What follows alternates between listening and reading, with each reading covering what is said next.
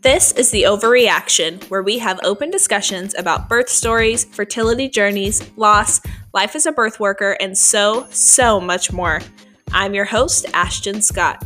You can check out the episode description to find some show notes with links to our guests' social medias and where you can find them, as well as a link to our own Instagram where you can send a DM to submit your story so that you can join us on this podcast and on this journey of building connection and community with people who are in the same boat as you. Enjoy the episode. Hi, welcome. I'm so happy to have you here at the Ovary Action this week.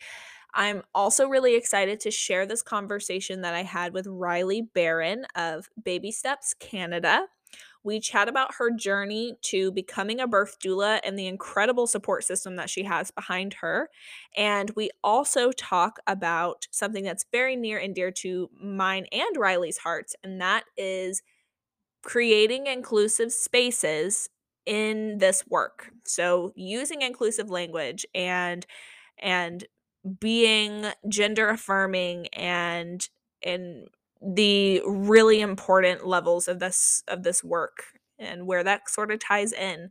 Her content on Instagram is incredible especially on this topic so don't forget to check the description to go and connect with her and check that out.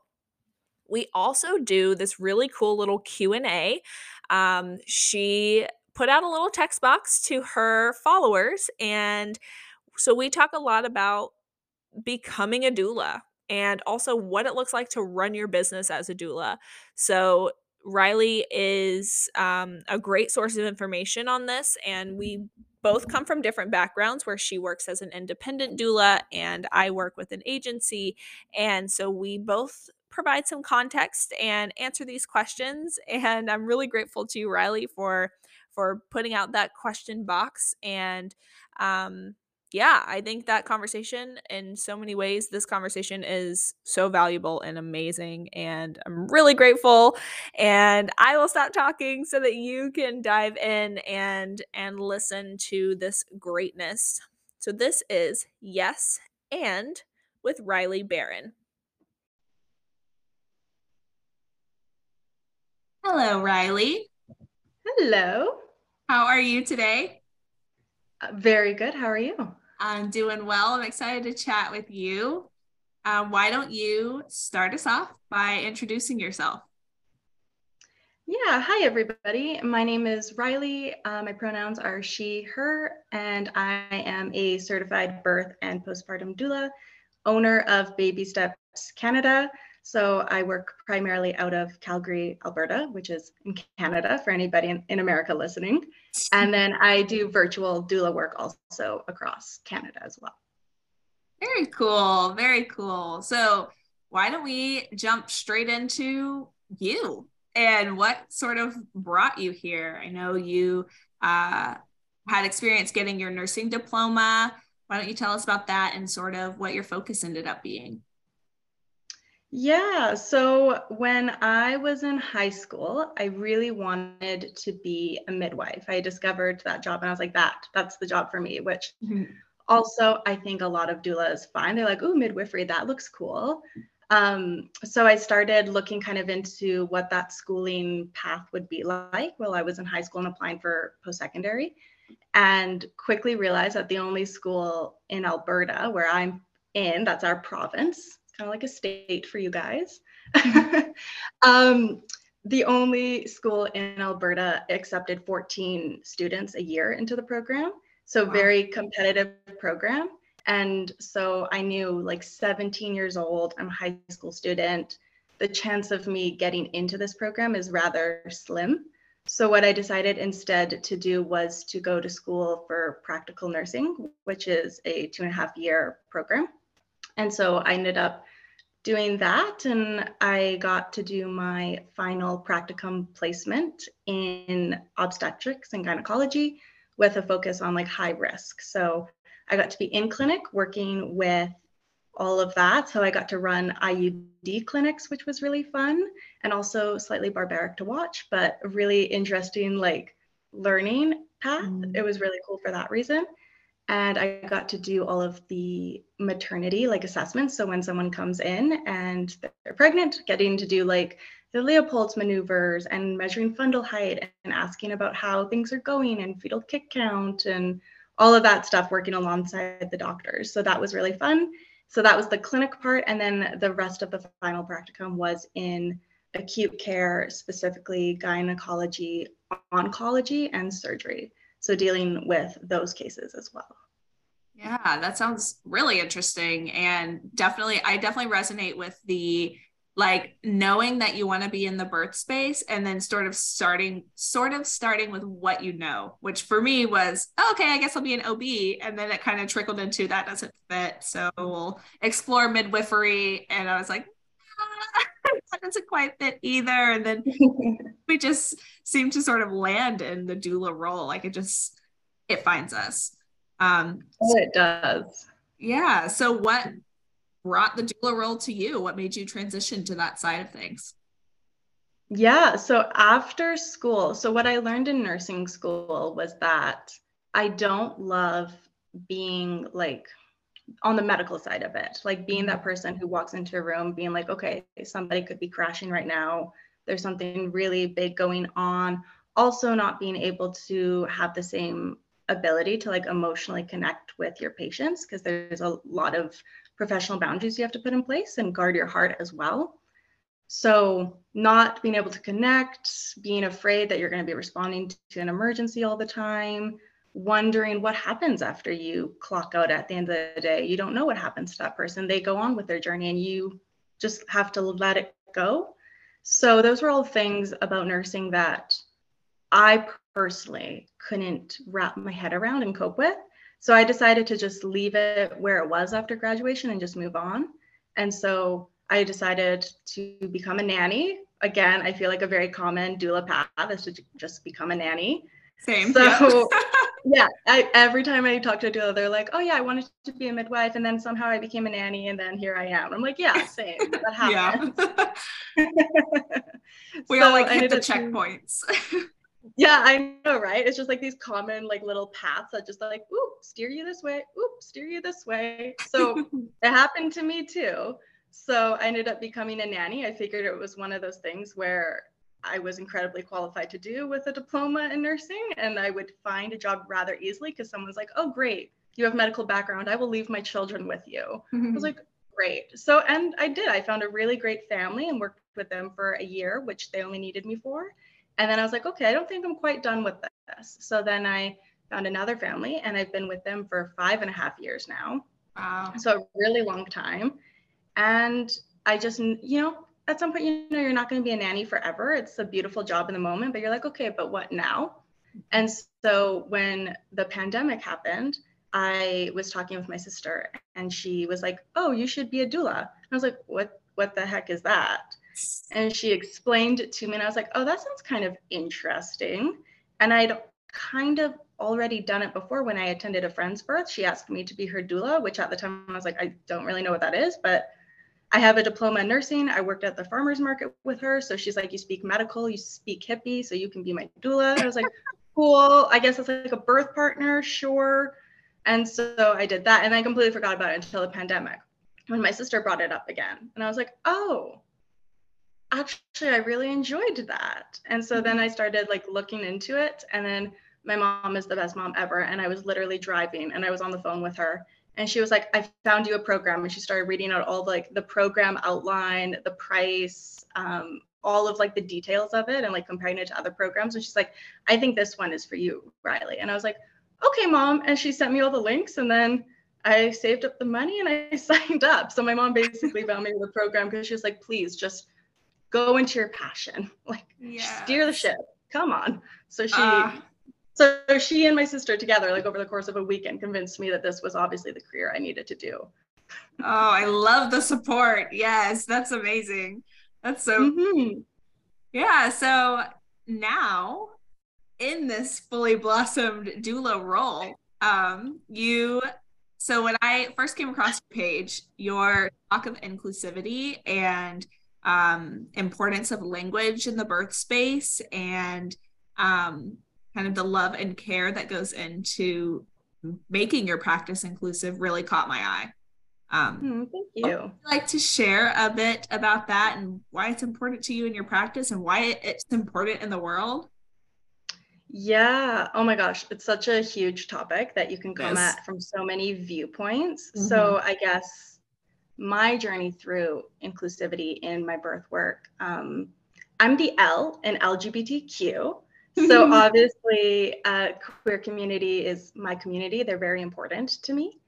And so I knew walking into birth work that that was something that I wanted to show up and I wanted to represent and I wanted to include into that. So really natural progression for me to say we need to be inclusive. That's just how it's going to be. And so I started talking about it openly and online. Quickly realized that it's a bit of a hot topic. Mm-hmm. Did not know that beforehand, but figured it out eventually um, through just comments and other people's posts. It's like, oh, apparently this oh. is a touchy one. Mm-hmm. so I started kind of being like, well, what's that about? Why is this so hard to wrap people's head around? So it's like a long journey, but eventually realizing, I think a lot of people hear inclusive language, such as like birthing person or chest or body feeding or postpartum person, like we're doing that. And they see it as a no statement and an erasure of women because mm-hmm. you're saying, oh, you're not a mother, you're a birthing person. That's what it sounds like to people or no, you're not breastfeeding, you're chest feeding or body feeding, or no, you're not a woman, you're a pregnant person, these things. And absolutely, that is a complete erasure to say that, to create this no statement of no, this is not your identity, no, that is not valid. You have to accept these terms instead. That's totally unacceptable. And that's not what inclusivity is. Mm-hmm. Inclusivity mm-hmm. is a yes and statement. And it's saying, yes yes, you're a birthing person and you're a woman and mm-hmm. you're a mm-hmm. mother and maybe you're a father and yeah. maybe you're a surrogate and maybe you're one of the mothers or and and and and whatever it is so it's a yes and statement so that we can create an umbrella term where everybody gets to be included into that and it also just makes it a lot simple and a lot less more like a lot less confusing mm-hmm. for especially us birth workers, nurses, doctors, midwives, doulas, the whole shebang. When we're talking specifically about our work, to be able to say, oh, the birthing person, or you know, whatever it is, because we're talking specifically about a biological process that we're supporting and we're talking about it vaguely. We're not talking about anybody in particular in those moments. So being able to have an inclusive word that we can use, and then everybody gets to choose their individual terms and identities that feel good for them and feel authentic. Um, because your ability to birth a baby or grow a baby or feed a baby is not necessarily always synonymous with your identity or your role. So that's kind of like the whole shebang on inclusive language is it's just a wider term so that nobody gets erased from the conversation. Everybody's included and then you get to pick individually with your care providers, within your family, what are the terms that you want to use to define yourself within this part of your life. And so, yeah, that's kind of inclusivity for me in a nutshell. So I'm excited for people to get on the train and realize that we need to do it. Yes. Oh my gosh. Beautifully said in every way. I, this is, eh, that is exactly what drew me into your Instagram page initially, which by the way will be linked in the description. So go check out the content because you put out incredible content, especially around this topic. And yeah, I think it's so beautifully said. Yes, and yes, mother, and yes, mm-hmm. and and and yeah, I think that that statement alone is is hopefully going to help bring an understanding to inclusivity is inclusive of you too. It is not just, like you said, you need to accept these terms and move along. Um, yeah, so beautifully said. I I love it. I love it so much. Thank you. I also have a series on my Instagram if anybody's curious. Um, I'm specifically focusing on inclusive language and how it includes cis women in particular, since a lot of cis women feel like they're being pushed aside and erased. So I decided to do a focus on actually there are a lot of cis women and a lot of different scenarios where you benefit from inclusive language. So I've done a series on that. I'm continuing to do a series. At some point, I'll stop when I run out of ideas. yes, and uh, yeah, I love I love that series. And again, I love your content. I'm always excited to be scrolling and and see your page pop up because I always know it's going to be valuable and it's going to hit home and it's going to make waves and help people get on the train. It's like you're you're waving them on, like, come on, come on, come on. Your seat is here. All aboard. All aboard. yeah, I I love it. And I'm I'm grateful to you to be to have made that such a high point in your work and high point in your um, content because it I mean it needs to be it needs to be, period. Thank you. Yeah. That means a lot. Yeah. Um yeah. So you talked about becoming a doula or or having this sort of brought up throughout the pandemic. That's fairly recently. And I also know that you put out some like a question box for your followers in preparation for this interview talking about advice for the new doula, advice for the new birth worker. And you got some really amazing questions come through. Why don't we dive into those and get them answered? Yeah. Yeah, that sounds great. Cool. All right. So, first question How do you manage business expenses, taxes, and money? It's a big question. I think it's one that most doula trainings like jump over and move along. And then we're just kind of like, okay. oh my gosh. It's such a it's like a web of a question because it's definitely not my area of expertise. I'm not mm-hmm. great with business things. Mm-hmm. I became a, I wanted to become a doula because I like the work, not because I wanted to necessarily own a business. So here right. we are. right. Um, so this is my advice. Take it with a grain of salt. I could be completely wrong and then change my entire advice, you know, next month, who knows. Mm-hmm. Um, but business expenses and everything. So what I've done is open up a business bank account. I think that's important to create like a financial boundary in your life and then being able to run all of your business expenses and profits through your account so that it's easy to track. Um, and then keeping track also of things that are maybe personal expenses, like your receipts for your mileage or your kilometers on your car, or if you're leasing a car, there's a portion of that that can be written off for tax purposes if you're using that to get to work, um, like for your job, your business.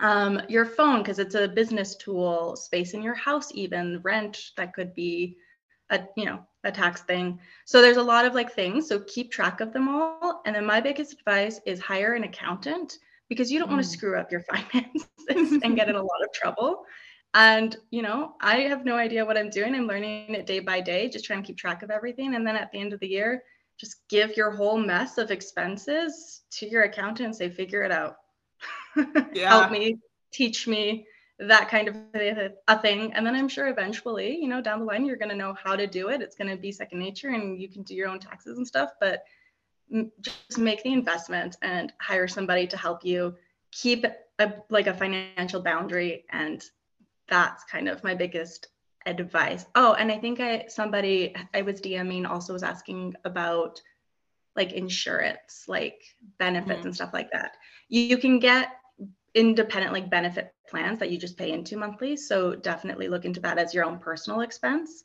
so that you're able to track that or not track that, but like keep up with it. You know what I'm saying? In case you need yeah. like a cavity filled or something like that, you you have something.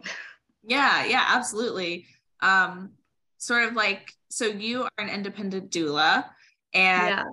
a lot of doulas are independent doulas and I think that's sort of where the questions really come into of like i am doing this on my own and i think the majority of us got into this like you said because we love the work and not necessarily because we were trying to open a small business and jump in on the on the business side um, mm-hmm. personally i primarily work through an agency so it looks a little bit different for me where I'm an independent contractor. So I have like liability insurance that I give to my agency and um they and then I get paid through an agency So they kind of handle like the back end stuff. And then when tax season rolls around, I take care of my end of things. So mm. I don't know if there's a preferred way or method, but um, either way, I think it's kind of a learning curve. Just sort of, yeah, yeah you, you kind of have to jump in and, and learn about it as you go. But I think the advice of hiring an accountant and hiring someone who knows what they're doing is, is good. That's good information and a good tip. Yeah, I don't want to mess with that. I would so much rather mm-hmm. pay and have the peace of mind. right. Right. Yes, agreed. Um, cool. So, next question Do you feel like you need to defend your career choice as a quote unquote real job to people? And if you do, how do you do that? Well, I think from my story in my personal life, no, I don't have to defend my career choice to my loved ones. Obviously, they were like, please do it. Right. so I personally haven't encountered that yet. I think if there was going to be somebody who didn't view it as a legitimate career, it would be someone that's not like in my my close network of people. Um, so I think that the way you speak about your work is also really important. So when I speak about my doula work, I'm a business owner. I have clients, I have admin, I have responsibilities. I'm constantly learning. I'm running all these things. This is this is a legitimate career. It is. And the way you yeah. speak about it should reflect that. It should have the the respect and the weight when you speak about it that you want it to have, whether that is your career or whether that's a hobby. So if you're treating it like a hobby, then people will see it like a hobby. If you're mm-hmm. treating it very seriously, people are going to view it as very serious because also most people don't know what doulas are. So yeah. you might be their first introduction to what a doula is. So you get to set that stage of, of how legitimate is this career really. So you get to kind of set the tone. And then I think if it's loved ones who kind of know what a doula is and know about your career and they're still thinking that it's lesser than or illegitimate in some way or not serious, um, I feel like talk about boundaries mm. and respect. I don't think that uh, people in your life who truly love you and support you should be putting your passion and your desires under the bus, even if that's not what they would choose. Because at the end of the day, there's a lot of decisions that people I love make that I wouldn't make, but those are their decisions to make, and I support them in their decision making process. I don't think they're an idiot. I just right. think that they have different information than I do and a different life and different desires. So, yeah. talking about boundaries and saying, okay, if you can't say anything nice, don't say anything at all. Yeah. Yeah, absolutely. I don't I have not encountered this either in my personal life or even like strangers who ask what I do. There mm-hmm. I typically get more of like a a fascination and uh well tell me more. And so I think yeah, it's a really good point of you very often get to set the tone. So set the tone and set it high, like set it set it well. Um the only time that I have sort of encountered this is when I was a nanny. And I don't know if maybe someone who's worried about this question has sort of encountered the same thing on the nanny side of like having almost clarify like the difference between a nanny and a babysitter and a nanny time job. And it's really it can be emotionally taxing and it can be physically taxing and it's intense. And and um yeah so my only experience of having to sort of defend my career choices has been on the nanny side. Um same actually. I've done that one as well. But i also when i get to present that i'm a nanny people are like oh oh they're like mm, okay whatever that's not so exciting and I'm like, it is the most incredible job and opportunity and privilege that I've ever had to be yes. welcomed into people's homes and lives to help raise their children. That's huge. Huge. And I take it very seriously. And I read parenting books and I don't have kids. I'm, right. I just work with them and I take it very seriously because I'm like, one day you're going to be in therapy and I want my name to come up as little as possible. right. Right. If it's not in the same sentence as safe space, then you know, I yeah, I wanted to go as little as possible. Yeah, totally. Have followed like all of the parenting accounts for years and years and years, staying up to date, whatever. And yeah, it's such it is such an intimate job, both doula work and nanny work. It's so intimate and it's so intense and you do have to take it seriously and it should be taken seriously. And oh, absolutely. These are some of the largest points in people's lives. Yes. Having a baby is huge. Somebody's birth is one of the things that they will remember up until they're old people in beds one day. Mm-hmm. Um, and having children and newborns, like I have never met a parent who doesn't talk to me about the first few months of their baby's lives. Yeah. So all of the doula work, and you even go up to like there's doulas that go up to death doula, but I'm specifically talking about like birth and postpartum doulas. That mm. is a mm. very, very serious part of somebody's life that is very formative for everybody involved. Yeah. And it is serious. So position yourself as an expert, position yourself that this is serious and it should not be looked at as lesser than any career. Well, there's a lot of careers where you're just putting numbers into a computer all day. I'm like, if that's a legitimate career, then so is forming somebody's entire life and experience and helping yeah. to guide them. No big deal. no big deal. Just like witnessing a whole life start. Like, no big deal. Yeah.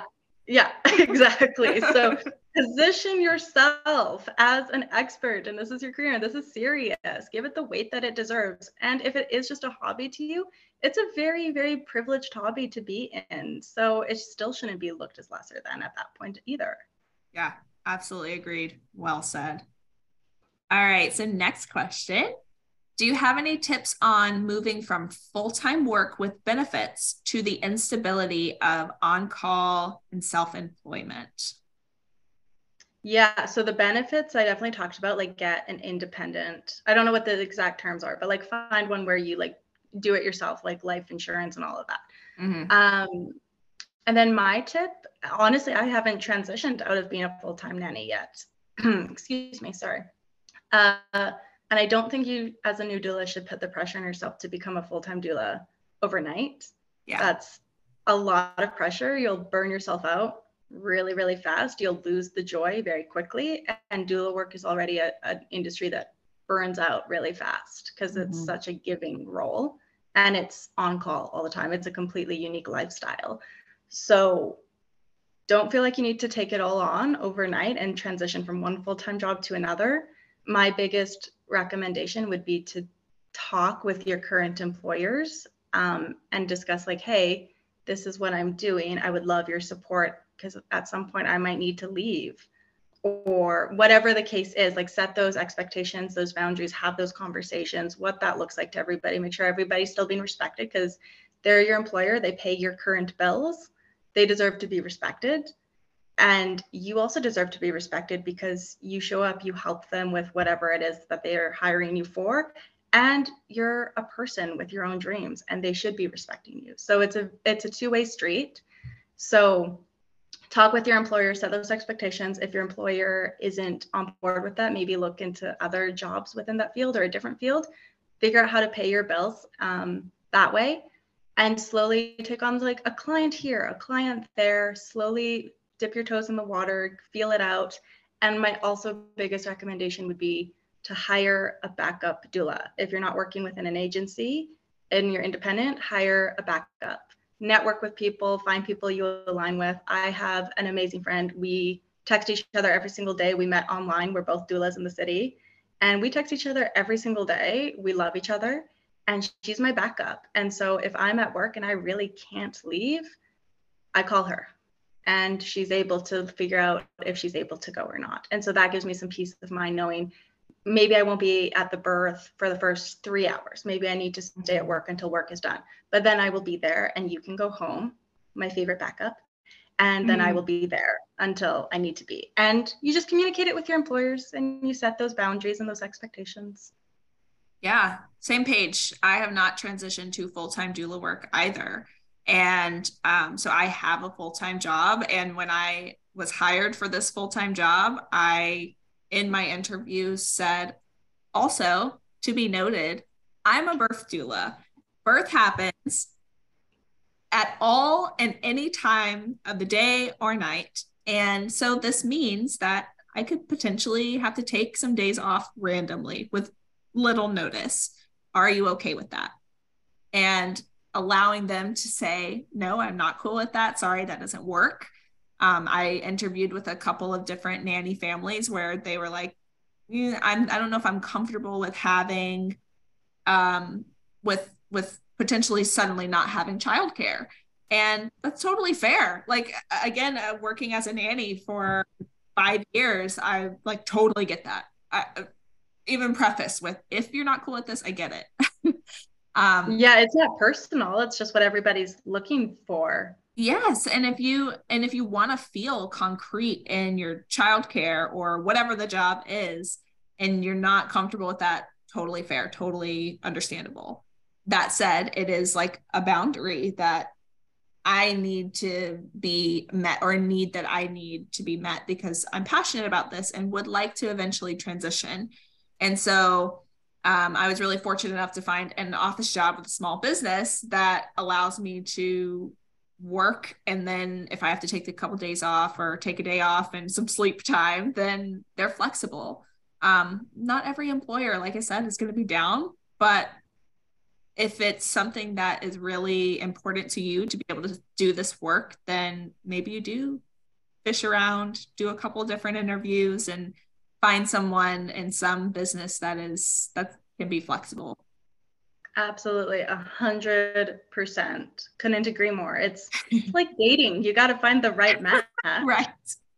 You don't right. just take anybody because they like buy you dinner. No, you find the right person who aligns with you, supports you, and you align with them and support them. Yes, absolutely. Very cool. So, next question How do you get clients as an independent doula? Oh yes, the big question. I would also love one. to know there's a secret sauce for this because hmm. I would utilize it tomorrow. Yeah. Um, I think it just it comes with time. You got to put yourself out there. There's also busier and less busier seasons as a doula. We all know that uh once it gets cold, people snuggle up a little bit more. Babies start mm-hmm. coming mm-hmm. later, like around like fall. And yeah. so we know like there's going to be slower and busier seasons. So just go with it, roll with it, put yourself out there. I personally love, I started my social media as a way to market, but primarily to network with other people in the community. And I have discovered some really, really cool opportunities networking and meeting people. And so get yourself out there, get into the community, align with the people in your community, and make sure that you are the first person they think of when someone's looking for a doula. They're like, oh, I know this person and here's their information. And then you have also a social media presence where, or a website or whatever it is that you're comfortable with where somebody can go and check it out and make sure. So that's my number one thing is create a presence for yourself because once you do that, opportunities will eventually start to find you. The other one is to just ask sometimes. We all kind of know, and it depends too, like who you know and what phase of your life you're in, but I'm definitely at a phase in my life where people are starting to have babies. And so sometimes you just got to put yourself out there and ask. And I think that that's a really scary thing to do for everybody. And the thing I tell myself every time I'm afraid to do that is look, you're not asking something outlandish. You're asking to support somebody through a very vulnerable moment in their life. And maybe they don't know that that support even exists. Mm-hmm. Maybe they don't know that that's something you'd be interested in. Maybe they're afraid to ask you for that or to start that conversation. So never feel like you're sleazy or out of line for saying, hey, I would love to support you and I would love to take a look or talk about, I guess, what that looks like. So I think having the confidence to say that and know that this is this is your job, this is your passion, this is your profession. And as long as you're coming at it with the desire to genuinely help people and be there for people, people are going to feel that and they'll decide what they want or what they don't want and again it's nothing personal it's somebody's birth like yeah. it's just about what they want and it's right. nothing personal to you yeah absolutely it is like the putting yourself out there and even the networking can be overwhelming um mm-hmm. like in my area of raleigh the doula sphere is pretty saturated but still networking and meeting people and connecting with people who are sort of outside of that. I think the competition mindset sort of sets in with some folks, or at least you start to feel the vibe that, okay, like maybe we're not necessarily on the same page. Um, it can be intimidating. Mm-hmm. And scary to reach out to someone who's pregnant and say, Hey, do you can I like be your doula? But back to uh, one of the questions beforehand of like, you may be setting the tone for what doula work even is. Doula work is still not necessarily mainstream. And so, like you said, maybe they have no idea that the support even exists. And you bring it up and they're like, yeah, yes, please. I would love some support and education and and uh, another voice and set of hands in the room with me. Um, mm-hmm getting a getting clients independently does look different from coming through an agency. Um it does the agency life is definitely different in that the agency itself is doing a majority of the marketing. They're also doing a majority of the fielding of inquiries. And then it has its pros and cons where it you know you get funneled a potential inquiry and then you have your consult and then whatever they take care of the back end. So the pros are like you don't necessarily have to do that part. Um mm-hmm.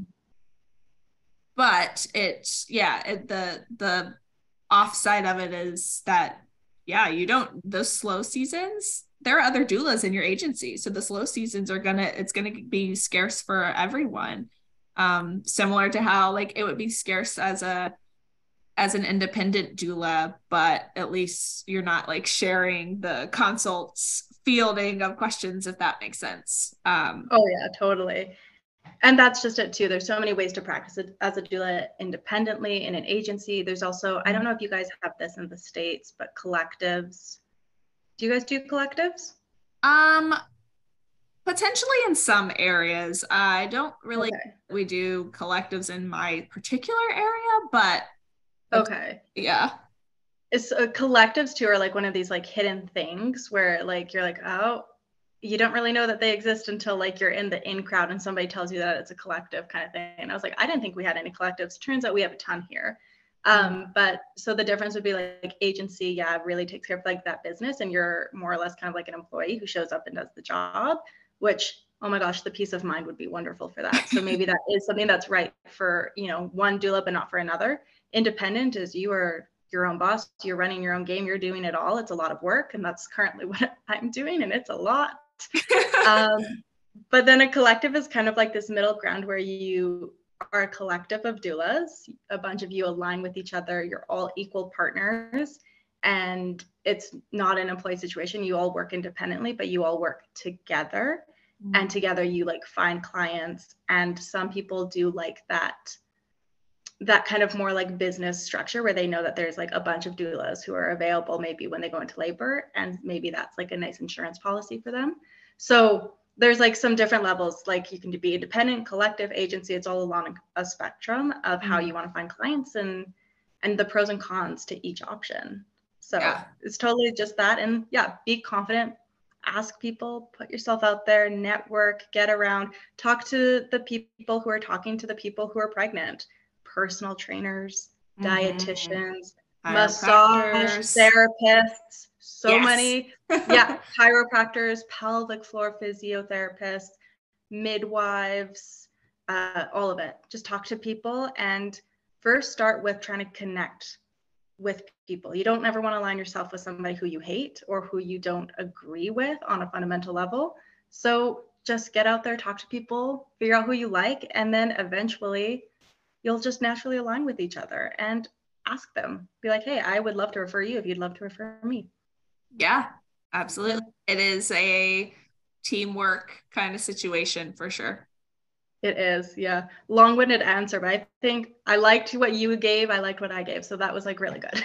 Yes yeah agreed because there are i mean getting clients is is a very it's huge. It's huge and it's it's a question that i think all of us come to at some point, if not immediately and constantly. um, it's the big question. Yes, I like the whole reason why we get into this work is to support people and to support people you have to find those people um, and so yes yeah there are so many different ways to get clients so many different ways to function and work as a doula um yeah i like that was a that was a good little spiel i think um, so becoming a new doula and stepping into this work and knowing that there are so many doulas who are already sort of here and there are so many experts in this field. How do you feel competent and confident as a new doula? Yeah, so competent. Um, I, I don't know about the States. I know that here in Canada, you don't, um, we're not regulated as doulas. Mm-hmm. So that means that we get to work for our clients and not for anybody else, which is yep. great. So there's some pros and cons to that. Um, and one of the cons being that it's not required to have any formal training to be a doula. And that can mm-hmm. also be a pro, but the con I'm specifically talking about here is that maybe you are not competent. Mm-hmm. Maybe you mm-hmm. don't know all the information. So that's fine. None of us were born knowing how to do it. So take some workshops, sign up for some things, look into all that. I know that DONA does like weekend workshops. Go to one of those, test it out um, go to a birth class, that kind of thing. Like just teach yourself, figure it out, join, like do a certification program if that's something that you're able to do and want to do. That's what I did. Um, yeah, so become competent in that you know your stuff. Um, and whether that's also just working in your community. Maybe you are in a really beautiful community and you get to be exposed to that kind of work on a regular basis and learn from people who've gone before you. Do that. So that's like the competence side, know your stuff. The confidence and stuff, at the end of the day, a doula works because somebody feels a certain way around you. You could be the most mm. competent doula in the room with all of the years of experience, but if somebody hates you, they're not going to have a good experience with you mm-hmm. and you're not mm-hmm. going to be the doula for them. Or you could be the newest doula in the room, feel totally like humbled to be there and kind of scared, but for some reason somebody just loves having your presence mm-hmm. and you're going to be the best doula in the world. That's all it takes. All of the like competencies, qualifications, experience, those are all the bells and whistles that are amazing opportunities and help aid you in your practice. But mm-hmm. the foundational one is does your client like you and do you like your client? That's yeah. all it takes. So be confident knowing that if somebody likes you, you're meant to be there and your presence alone is all that they need.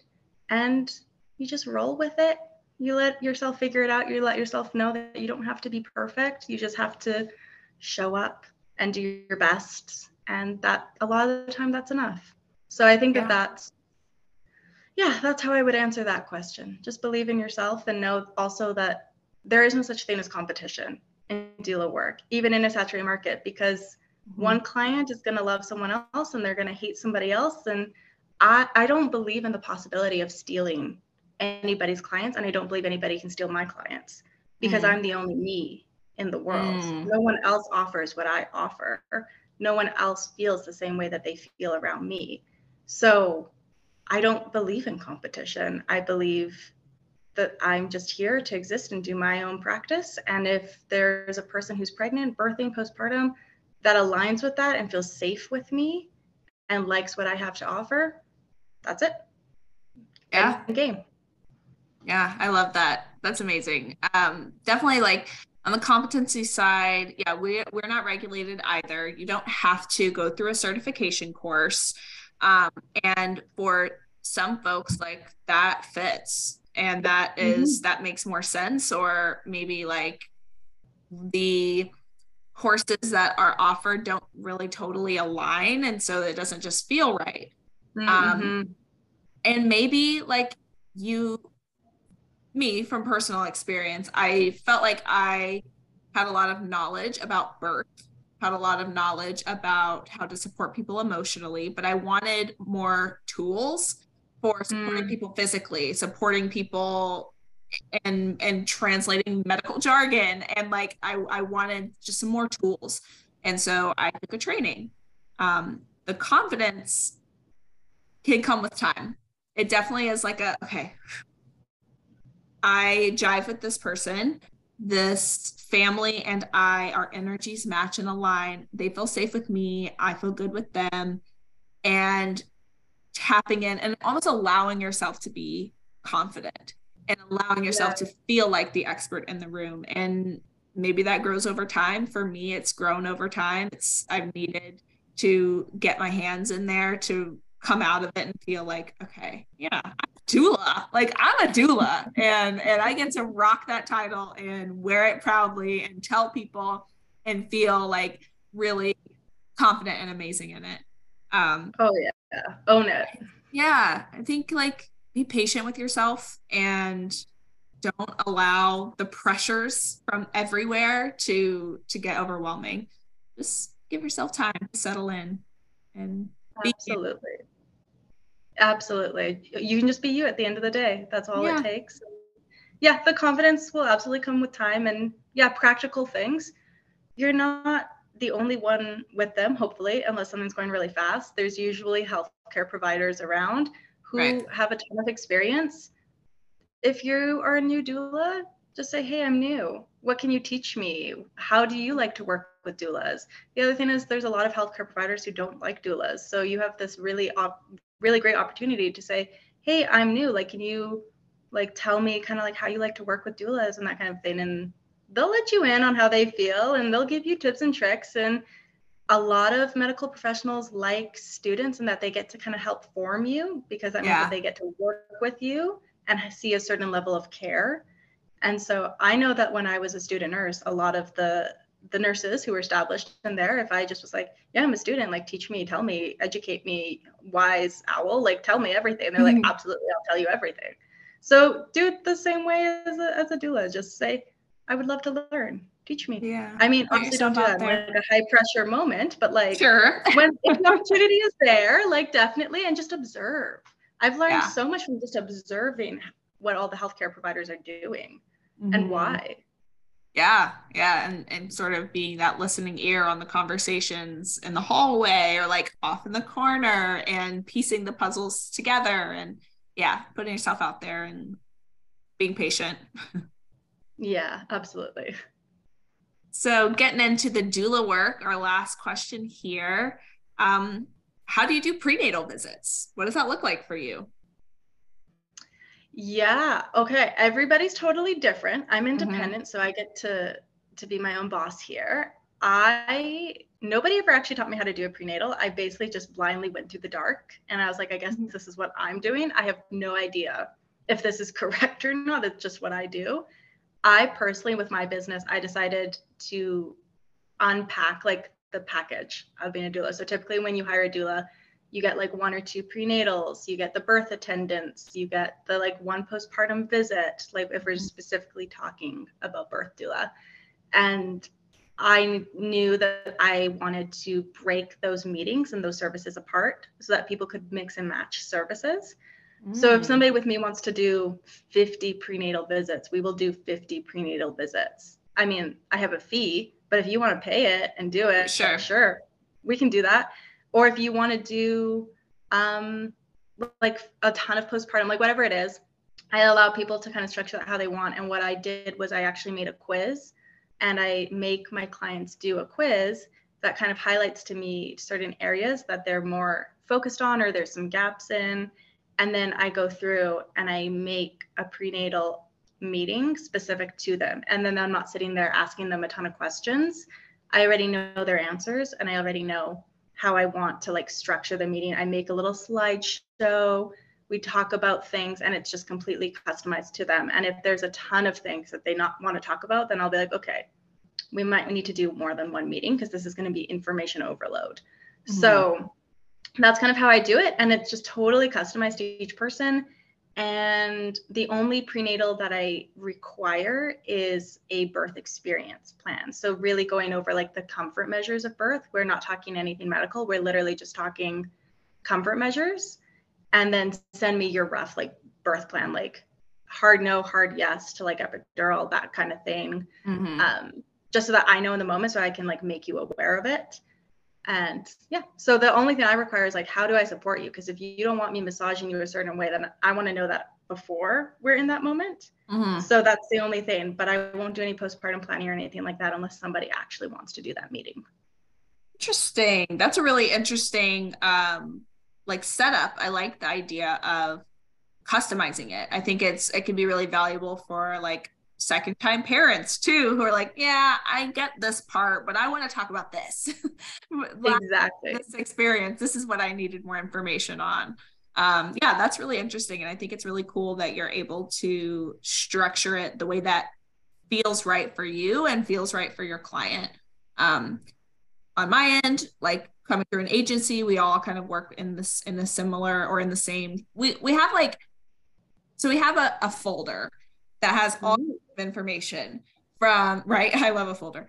Um, that has all kinds of information from like a huge birth preferences packet to here are some like here's like a packing list for the hospital here's like a um a couple of reference guides for um labor techniques as well as like a postpartum planning guide so then they've kind of got all of this stuff and then we break it up into two prenatal visits. We work in a team structure. So one of us on the team takes a prenatal, the other on the team takes the other prenatal. And the first one is like diving in that birth preferences plan, which all of us kind of have our own way of doing this too, where we kind of have the leeway to say, okay, so maybe you are a second time parent and you've already been through this stuff let me in on the highlights of what I need to know. And then, okay, this stuff, the induction methods, we'll dive into a little deeper because you want more information. And so, so, so kind of working with them more in the moment, um, mm-hmm. diving into what they want to dive into. And then the second prenatal is like talking through postpartum planning and setting up your home and how are you going to feed yourself and making sure that priorities are in place and then also moving through your home and showing you some labor positions and techniques and that kind of stuff. Um, but yeah i i think that it is totally different for every doula and different for every structure and the way that you come into doula work and I find your structure to be really cool and really love how like personalized and, and customized it is. I think that's I think that's epic. Thank you. I had no idea what I was doing. So I was like, this is just what I'm doing. No this feels right. We're gonna go with it. I think that's a lot of doula work. oh my gosh, it's completely just intuitive. So I was like, well, this is what we're doing and uh, you know, if you're working with somebody who's had like three kids or whatever, obviously, like you don't really need to do postpartum planning. You don't need to like go into all the nitty gritty of certain things. Like they've done this before. So unless they're specifically asking, I'm like, okay, just like let me know what your plan is. yeah, yeah. And like you said, how can I support you? Does that show how do do you get hangry? Like oh yeah to to support you in this moment and if you are a third timer than like what happened last time that we can learn from um, oh yeah talking about like everybody's experiences their goals i would say with prenatals too my number one uh, thing that we talk about first are goals mm-hmm. because i think that it's important to like have something to ground yourself to during the process yeah. and i don't mean goals like i would like to have a vaginal delivery i mean i want to be connected to my partner during this mm-hmm. like I'm talking about intrinsic goals that are attainable, that are grounding, that bring you peace, that no matter how it goes, at the end, you can be like, okay, I met at least one of my three goals. Yeah. And because I had control over that goal, nothing could take that from me. So those are like some of the things that we talk about. And then, yeah, a lot of comfort measures. And I want to know like, is this a certain position that's going to be triggering for you? Is this type of touch or massage going to be triggering for you? Is this type of comforting language going to be triggering for you? So trying to like ask very like on the down low, like in a very like subtle way, what somebody's past experiences could be and knowing when you get into that room how you can actually support them. And a lot of people sometimes are like, we'll just go with the flow. And I'm like, great, I love a good flow you yeah. can plan all you want but in the moment like if you don't want to be on your hands and knees you want to be in some other position then that's just what your body's going to do. Yeah. Yeah absolutely. Like tapping into their own intuition and as doulas we're able to be there and sort of feel out the atmosphere and feel out where they're comfortable and what feels right and um yeah so that's the other thing i would probably note for prenatals is like they're very important for getting to know your client and getting to know your client getting to know you and kind of having some preparation and background mm-hmm. and also in the moment like a lot of the things in the prenatals might go out the window. Every time I make like a plan and like everything, I it gets thrown out the window. And I've literally attended um, births without my doula bag or anything. All I had was like the clothes I was wearing. So yeah. you will find a way. The main thing at prenatals mm-hmm. is to just understand your client and yeah. your relationship and how you're going to show up the day of. That's it. Yeah, exactly. Take the pressure off. Yeah. Beautiful. Amazing. So yeah, those are some really great questions. I'm I'm grateful to you for uh, putting a little question box out there. I think connecting like that and being able to answer some questions from your following is so valuable and important. Um, you know, it's Thanks. they giving them a moment to also participate and and get those questions answered. Like, yes, amazing. I love yeah. It. I have a ton of people in my DMs and comments who ask uh, like they want to get into doula work or they're new. Mm-hmm. So that's kind of where this whole thing. I know when we discussed like what do we want to talk about on this episode, mm-hmm. that was mm-hmm. one of the things I knew I wanted to talk about. Um, so if there's anybody listening who has more questions, feel free to slide into my DMs, ask me questions. Um, I'm sure Ashton would be open as well. Yes, absolutely. Send me some questions if you want to connect, and I'm always happy to like give advice and and touch base. And um, I think the beauty of this episode too is like you and I have different we're functioning in the different like areas of doula work and so mm-hmm. Your answers to questions may be different from my answers to questions and both are valid and both make sense and both uh, sort of meet different people where they're at um, but yeah absolutely i'm always open to the dms yeah, just volunteer you for that. no, I'm all I'm all about it. Super into it. cool. So coming on back to you as we reach our our wrap up, what is the biggest highlight of your career so far? Oh my gosh, just being in this career is yeah highlight. Like finally being here. I I put my dreams on the back burner for so long you know, I wanted to be doing this at 17 years old. I wanted to be a midwife. I wanted to be in birth work at 17 years old. I knew that something in birth work. Um, and now I'm 26. It's almost a decade later, and I'm finally doing it. I'm finally here. I, I just found out that I graduated school and became certified before Christmas. So I'm so new. Amazing. So being here is a dream come true. This is the highlight. Um, I love that I get to be on a podcast. That's super cool. like, I feel honored. This is a highlight, like, for sure. Um, and there's been so many amazing just opportunities in my community and projects and networking and marketing and clients who welcomes me into their spaces. It's all just so overwhelming. I feel so grateful it's all I can talk about. My poor fiance just gets an earful of like everything every day. Same. Yes. yeah, whether she wants it or not, like I'm like, we're just gonna be talking about me and my life um, for the next little while here. this is my time. Poor girl. Yes. She also is like completely like put off by birth. She turns green. oh no! Uh, isn't that funny? I would say yes. My fiance is the same, and I think I think it's so funny that I like he knows way more about placentas and birth than he ever planned to. And so I just think it's funny how we somehow find these people and they're like, can you not, you know, like I don't need to know about how beautiful the veins were on that placenta. Like, uh, and, and we're oh like oh diving into it. Like, let me tell you about all of the things. So, yeah. Oh my gosh. I love that you also have a partner that's like, oh, great. Thank you. My poor fiance. Like, I'll, I think the other thing too, and you'll be able to relate, and a lot of birth workers can relate. If you have social media, if you go on your social media, there's going to be a lot of just here's birth, here's a body yeah. part, here's an organ, here's an incision. Like I, will just open it up and there'll be no like Instagram content warning. There's no trigger warning. There's nothing. It's just instantly like, we're, we're doing a C-section now. Here's a placenta. Here's like a vagina birthing a baby, crowning. Yes. Like there's fluid just going everywhere. Like Yeah. it's incredibly graphic. I love it. My I poor love it. time she's sitting next to me, and I just am like, oh yeah, I'm just gonna scroll casually. and she just happens to look over my shoulder. She's like leaning over, like, oh god.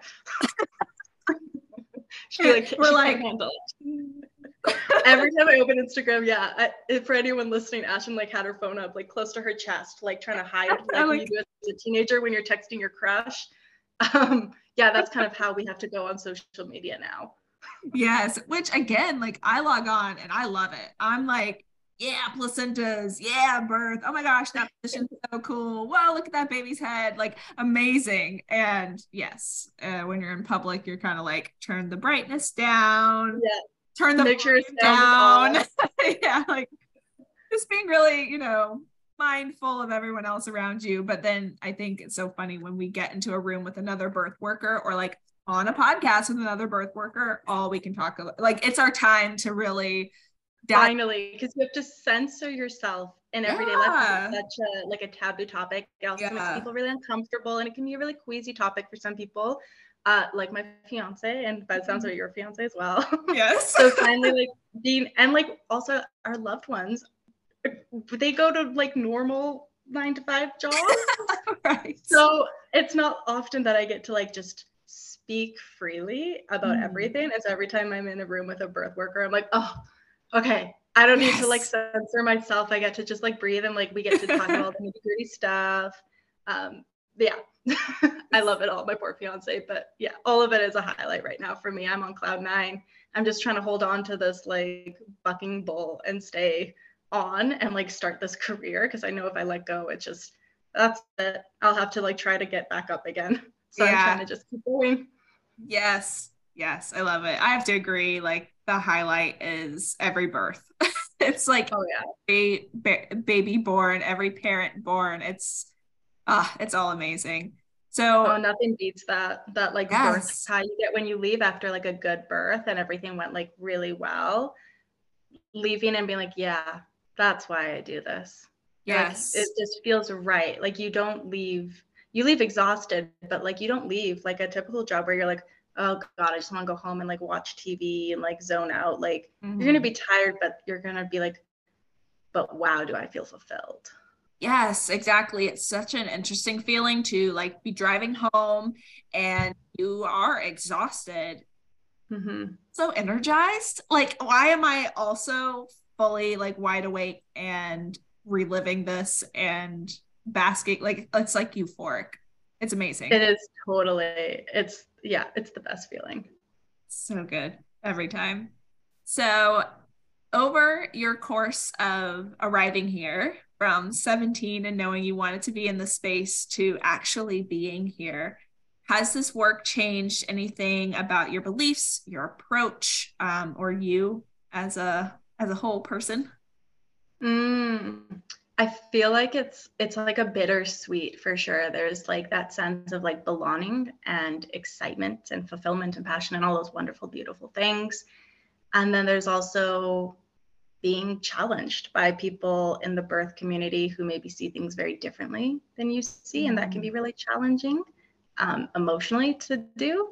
Um, there's just like a lot that like comes with it as well where it's like this is really fun and this is really beautiful but also my my personal truth and my conviction is not the universal conviction and the universal truth Mm-hmm. and so learning to be okay with that learning that not everyone's going to agree with you not everybody's going to like you not everybody's going to want to hire you not everyone's going to be aligned with you all these different things where you're like okay i guess i'm not the greatest thing to walk earth that that's a shock Coming on down off that. Just come back down to earth. It's like it's finally like you're in this space where you're like, oh, I'm so happy to be here. Wow, I'm I'm living my dream and my potential. And people are like, okay, but you're not that great. I'm like, Yeah. oh, cool. So it's definitely like a bittersweet moment, but I, I do think the lessons and like being able to start that process, I think that every young adult does in their own way of coming to terms with, you don't have to have everybody like you. You don't have to agree with everybody. Everybody can just exist, go your separate ways, kind of thing. Um, and learning to set those boundaries. I know even like on my Instagram, if people are sending like hate comments, block, delete, mm-hmm. silence your voice. I'm not engaging with this. I do not have the space and time. You're not here to learn, you're here to hate, stuff like that. Yeah. So, learning a lot of boundaries, learning to like, if you're an independent doula and also just really any kind of doula, you're 24 7. You're on call all the time. You're responding to clients. You're doing business processes. You know, it's Sunday morning and I'm not having breakfast with my fiance. I'm on a work call Mm-hmm. And I mm-hmm. love this work call, but like it's also a professional life thing. So learning yeah. to like at certain points turn your phone off, set things down, that kind of a thing, and create boundaries between like work and your personal life because this work will very quickly sink its way into everything. And that's beautiful, but it's also exhausting. So those are the things that I've been learning is I love myself. Not everybody has to love myself, me, mm-hmm. myself, and mm-hmm. uh, boundaries Th- those are kind of the main key things. And also, if anybody has an iPhone, just turn your phone on do not disturb and put your clients as like the people, set them as the people who are able to get through on do not dis- disturb. And you will thank me later because, oh yes. my God, it's so nice to just be able to unplug and know that if somebody's coming through, it's because you're on call. yes, right, right, right. Being able to to completely I think that that setting is really valuable because you're able to just relax. And then if your phone rings, then you're like, all right, we're going, we're going. But if mm-hmm.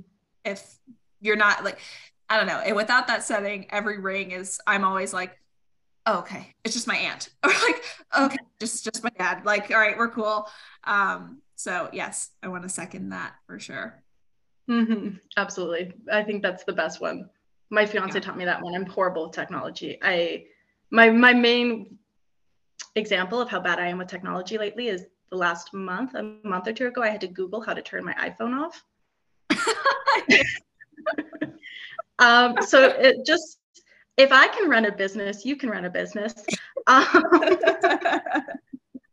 but yeah, that's the best setting she's ever taught me. Is like, hey Riley, you know you can just put this on do not disturb. I'm like, oh, but what about my clients? And she's like, here, I'm going to show you how to set them so that they can get through. And I was like, Wow. What a life. Ah, cool. Yeah. Yes. Yeah. Cause when you're going through like the new iPhone setup, you just click, oh, okay, skip the tutorial, like move on. Skip it all, figure That's it out fine. later. Whatever. I love that. Awesome. Well, so I will have socials and websites and all of the things linked in the description, but just so it's a voice, where can people find you and connect with you? Absolutely. So my website is babystepscanada.com. You can find me on Instagram, baby underscore steps underscore Canada. Um, and that's the only social media that I'm on right now. And so that's where you can find me. And yeah, that's it.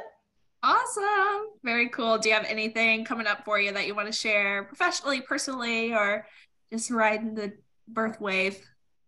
riding the wave so many amazing community projects that people have asked me to be a part of which i'm like I, am sorry. What? You want me? I, I just graduated. I'm i'm i'm new. What? So some like amazing things where people are like oh yeah you you will do and i'm like cool i'll just i'll just fake it till i make it yeah. um so some really amazing opportunities that i'm very humbled and grateful to be a part of and then this summer I'm finally getting married. So that's also huge. Yeah. And I'm gonna finish all the wedding planning. Oh my gosh, which is like a job in and of itself. So that's amazing. And anyone who finds you on social media will be like graced with so much information. I really love your content. And um, yeah, so I will be keeping an eye out for those community projects and um, also, congratulations to you and your upcoming you. And I know that will be amazing. Thank you so so much for joining me and for sharing your wisdom and doing this little Q&A. I think that was amazing and I'm excited to share. Thank you. Thank you so much for having me. Awesome.